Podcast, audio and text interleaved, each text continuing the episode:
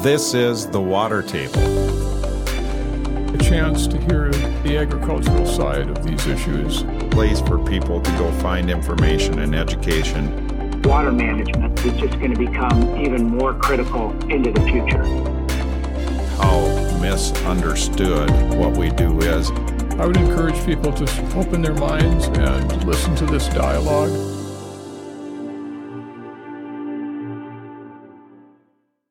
This week, we're taking the Water Table podcast on the road to Melbourne, Iowa. We will be visiting the Iowa LICA Farm and the Iowa LICA Field Day. Join us as we interview some great guests. Welcome back to the Water Table Podcast. Uh, we're back at the Iowa LICA Farm site here in uh, July of 2023. And uh, I have Josh Snyder with me now. Josh is with Contractor Solutions and uh, works in the whole safety area. Has been with them for five or six years now, and uh, just wanted to talk to Josh about safety in our industry and uh, what Contractor Solutions provides. And so, welcome to the podcast, Josh. Thank you. I appreciate your time for letting me come on here. Yeah, absolutely. So let's just start with uh, what what does Contractor Solutions do? What what is your main objective, and how do you connect to people? Uh, we do a lot of different things, but our biggest thing is trench safety. That is what we're geared towards. That is what our owner started the end or started the business for is to make sure when people are doing their job, they're doing it safely. Um, and we offer a wide variety of equipment, not just for trench safety, but confined space safety. All we're, we're safety we're a safety oriented company uh, that we rent and sell other things that contractors would use day in and day out as well. But our focus is safety. Uh, that's what we're here for. Sure, sure. So a lot of a lot of in this industry and the uh, farm drainage contractors that are managing water on the farm, and you know they're they're either installing pipe or they're installing structures, you know, whatever it might be. A lot of times they're they're digging holes, right? And and uh, you have to. Uh, there's a there's things that happen when you have an open trench, and there's things that you need to be aware of. And um, I know that you know one of the terms you guys use is shoring. Let's talk about shoring a little bit. It's a pretty common term in our industry, but just explain that what that really means for shoring, there's actually it's a it's a broad term for a, a bunch of different options that you can actually use to shore up uh, a situation where it would be hydraulic shoring, which is um, jacks that you actually pressurize the walls with with fin form board and put outward pressure, or there is uh, aluminum trench box where that is just a static type of shoring system where it's not pushing outward, it's just in there to protect from something caving in, or a steel trench box um, sheet piling, which is by itself, it's not a engineered system. It have, would have to be um, signed off on by an engineer, but there's also slide rail systems.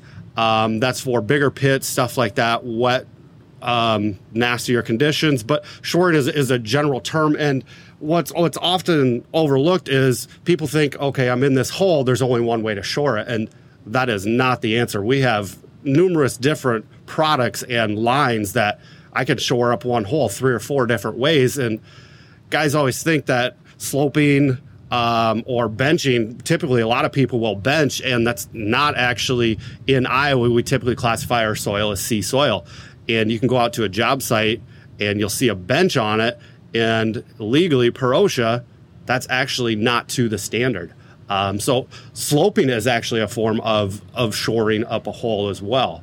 But there are a, a ton of different options. It's just often overlooked, to be honest. Sure, uh, sure. Especially smaller uh, companies, they just this is the way we've been doing it. So we're just going to keep doing it. Yeah, yeah. Uh, and you know, a lot of times, um, people that contractors work in a certain area and they kind of know the soils, they know the conditions, and uh, like you just said, this is the way we've done it, and we know how the soils work here, so this is the way we're going to continue to do it, or we're going to do it next time. And in reality, things can change with how how wet it is or how dry it is. Um, you know, conditions can change from one area to another, and just doing it properly can really save you. Um, you know, can save you a tragedy, really. Yes. Um, yeah, we're in Iowa. I mean the ground, you can hit a sand pocket here and you could hit blue clay 30 feet away. Um, the ground is different. Um, and it does change daily. Yeah. I mean, rain, it affects how, how that, our, our shoring systems, um, it affects our ground. And, you know, it does need to be addressed and always looked at. You know, actually, in in I or in the U.S. last year, there were 39 deaths in trench and excavation, uh, just in the U.S. That's just deaths. That is not any number of cave-ins where people were rescued. And there was actually there's been two already, not deaths, but cave-ins in Iowa this year where they had to have rescue come out. Yeah.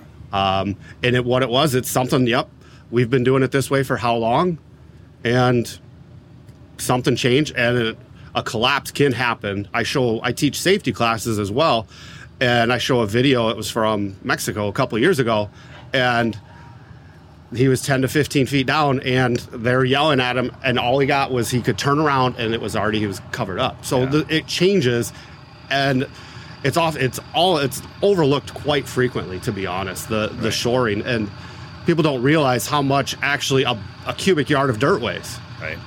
um, which can be anywhere from 2,700 to 3,000 pounds for a cubic yard. And you actually, when you get a bucket that's a cubic yard and you spread it out on the ground, it doesn't look like that much. Right. Right. Um, but it is a it, it's a good industry to be in, but safety still has to be the number one priority. You know, um, because with the equipment that you're using and the weight of everything, you know, it's not an industry where you can cut corners yeah. because everything's so heavy, heavy and damage to people, property, you know, can happen just like yeah, that. Yeah, yeah, and that, that's my experience, which I've I've never been in a situation where um, there's been a trench collapse, but I do know how quickly that can that can happen. There's just no way for you. You can have a pretty wide trench and be down in there and feel like you know. Well, if this collapses, I've got plenty of space to move around, and Mm-hmm. it happens so fast. You can't. There isn't anybody that's agile and quick enough to to beat it. You know, to jump up on the side bank or on on you know whatever might be their ladder or whatever. If you don't have it properly short. Yeah. And and like a lot of we're trying to get new people in the industry and you know without actually being in the industry they don't know the rules and regulations and a lot of the older gentlemen you know they're going off of what they were taught and not actually what the regulations are. And I, I see it in my classes quite a bit whereas well this is how we've been doing it. Just because that's how you've been doing it doesn't mean it's the correct way. Um, you know it's we actually the guidelines are there or the regulations are there for a reason and it's they're often just kind of people treat them as a gray area versus actually it should be a, a red and black line you know whereas this is what it is Right. it's it's something that i don't know we we deal with it all the time you know you don't ever want to hear about it but it is something that could potentially happen anywhere on any job site if it isn't being actually shored up or protected correctly. I mean, how many job sites are people digging in the dirt today? Right. I mean, it, it's just something that needs to be addressed. It's it shouldn't be a question. Hey, do we need this? It's yes, we have to. Right. Right. Right. Um, is uh is a trench box typically like the would that be the most common use of a of shoring or the most common way of shoring a trench? Yes. Yep. It is. Um, and the sizes of trench boxes. I mean, we have some like you can get a box that's four foot by four foot, four foot long. You know, four foot wide. Um, up to I think on, a, on our rental fleet we have a couple 28 foot long boxes in steel boxes versus aluminum, and it's it, it depends on what size you need, what your equipment is, but also how deep you're going Yeah. for for your depth rating, um, and that's always looked at but yeah, the trench box is frequently or the most common one that is is used because Yeah. you can use it. You can move them with the equipment, um, slide them along, along your trench.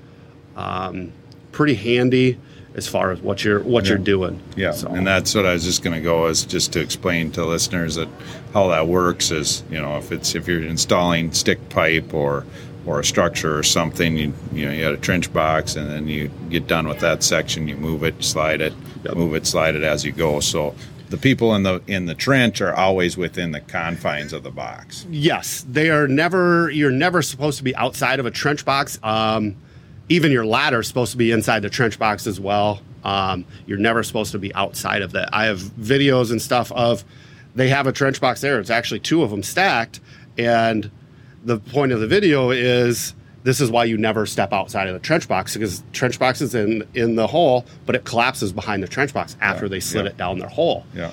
Um, so yeah, it is. You know, you will be putting your your stick of pipe in there. Your guys will be in there working, and then once that is, they make the connection and grade it for the next part. They slide the trench box Yeah. along and continue Yeah. continue progressing with their work.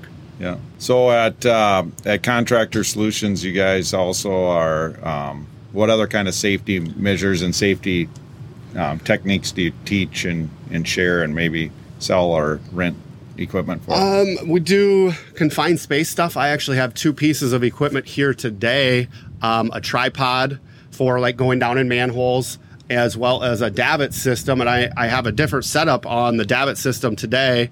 You can actually just have it set up on the ground like a typical tripod. Um, but I actually have it hooked up to my truck, and it's a hitch mount because not uh, ideally, you know, use for using a tripod, you want it on flat ground, and the job sites aren't always flat. So we're always looking and adding any new safety feature. Um, something that we just added this in the last month, I believe, is something for ladders. Typically, when you're ladder, your ladder for for all of your any excavation or even roof is supposed to be three feet above the landing point. But then you actually typically have to step around the ladder. Whereas Yeah. now there's something, it's an addition to the ladder where it widens the, actually the ladder out and it adds to that three foot so you can actually walk through it versus being a hazard trying to walk around the ladder. Sure. Um, we're, like I said, we're a safety company. We're geared towards it. And anything new safety wise, we're going to try to have it yeah. um, the confined space stuff, air monitors, that's often overlooked too. Is air monitors like going in confined space, you know, making sure you're testing it before you actually go in. Um, trying to think what else. Most every pretty much all of my stuff is safety related. Yeah. Uh, Stihl has a new saw that actually has a, a brake on it because kickbacks are a thing when they're cutting pipe for safety, where it actually, if it has a gyroscope in it and if it senses a kickback, it actually stops the blade because there's numerous people where I've been cut in the face, the neck, all of it. So we're we're really geared towards safety. Sure. Sure. Um, safety classes, we I I actually am an instructor, a NUCA certified instructor for competent person, uh, which is excavation safety as well as confined space. OSHA 10 hour um, and uh, CPR first aid. That's required actually by OSHA every two years to for these companies to have their um, people CPR and first aid um, taught as well to know that. Sure. When you talk about confined space, um, do you see more? And I'm curious about this question. Do you see more people that are aren't as concerned with trench safety or with confined space? I would say confined space. Yeah, To, would- to be totally my- honest. that would have been my guess, but not being in that industry, I'm yeah, I, I have a prime example. We go out in June and do like a trench safety stand down where we try to go to job sites as many as possible and, and just do a quick toolbox talk. And last year, or the year before, I went out and did a toolbox talk and talked about you know using an air monitor before you go into a confined space. As I'm pulling away from the job site, the superintendent actually is stepping on or putting a ladder down on a manhole and just goes right in. I stop. I go, "What do you? What was the point of my conversation?" So I would say it is the Yeah. confined space that it's, Yeah. it's more so overlooked. Like the bigger companies, it's not a it's not an option for for trench safety. It, it really isn't. They have if something would happen on their job site, Right. they're pretty much probably going to be closing their door. So Right. I see it.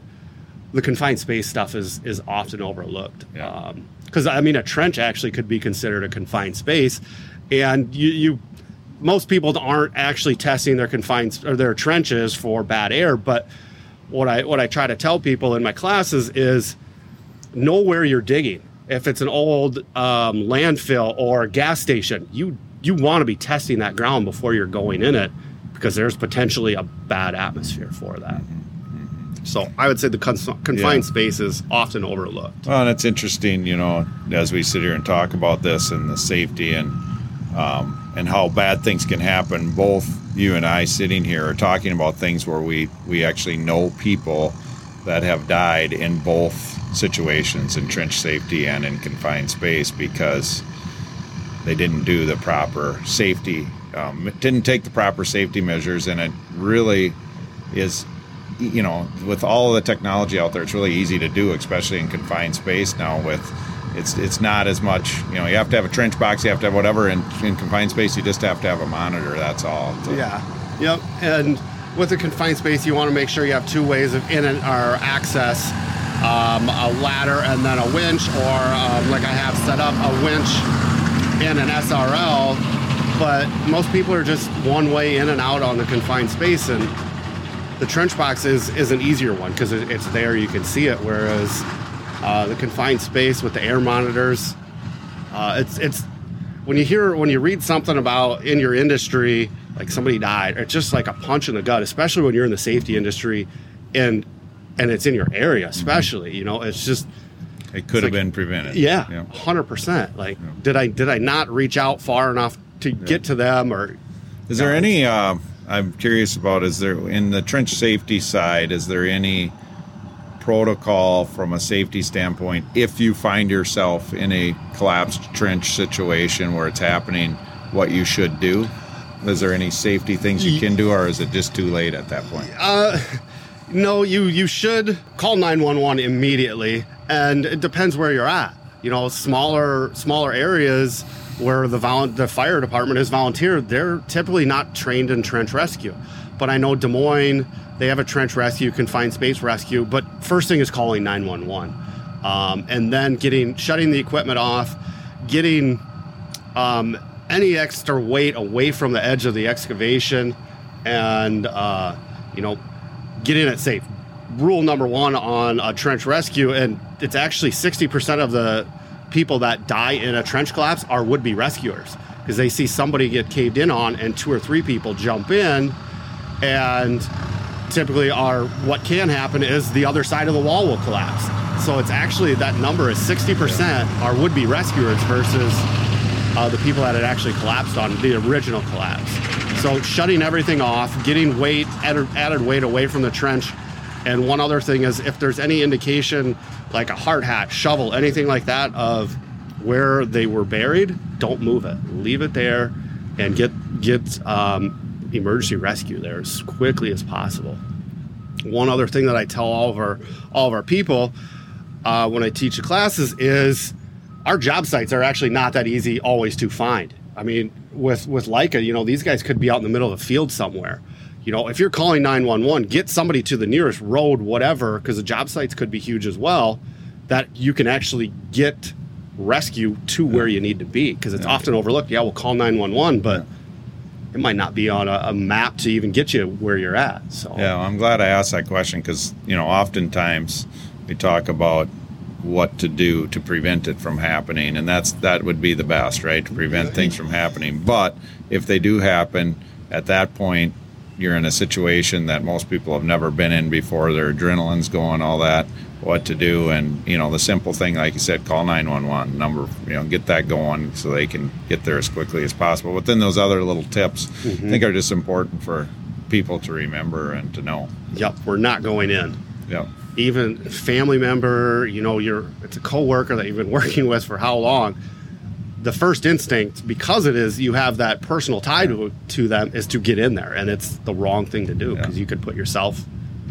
How about how about anything on um, a person that's in the trench? Is there anything they can do when they they know that they're in trouble to hopefully stay alive if they're going to get in a bad situation or not? Um, they say to try to build as much of an air pocket as you can, but it's, it's- they don't they don't so really teach anything that- for it. yeah. Yeah. the weight you're not going to be able to hold it up. Yeah. Um, typically, and what what everybody says is as you you know breathe in, it just keeps getting tighter and tighter. It's just like in the farming industry, like where you hear people getting in a grain bin, Yeah. you know, and it just keeps tightening and tightening. And it's the same situation, but as much of an air pocket as you can, and just wait because Yeah. you're not going to be able to move Yeah. typically. Yeah. Yeah. Well, good. Thank you for your time here on the water table today and for some really valuable information about safety and trench safety in our industry. Um, we'll put the your your information from Contractor Solutions on on the notes of this episode. And uh, what areas do you guys work? Are you mostly just Iowa? Or are you? Are you? We actually are expanding. We have a branch in. We're in Iowa, um, the whole state. We have Omaha uh, area, Kansas City, and now into Tulsa, and we're working on St. Louis. We're trying to Okay. get out in the whole Midwest. So Yeah. Well, just good. keep good. going. We'll, we'll see if we can promote you through the Water Table podcast. So Thank- thanks for being with us today, Josh. I greatly appreciate your time. Thank you. Well, thanks for listening to this episode. I have so much fun uh, recording these. I hope you have as much fun listening as I do recording. These episodes are available on all major podcast platforms as well as YouTube. So find them and download them when you can. Thanks for joining us.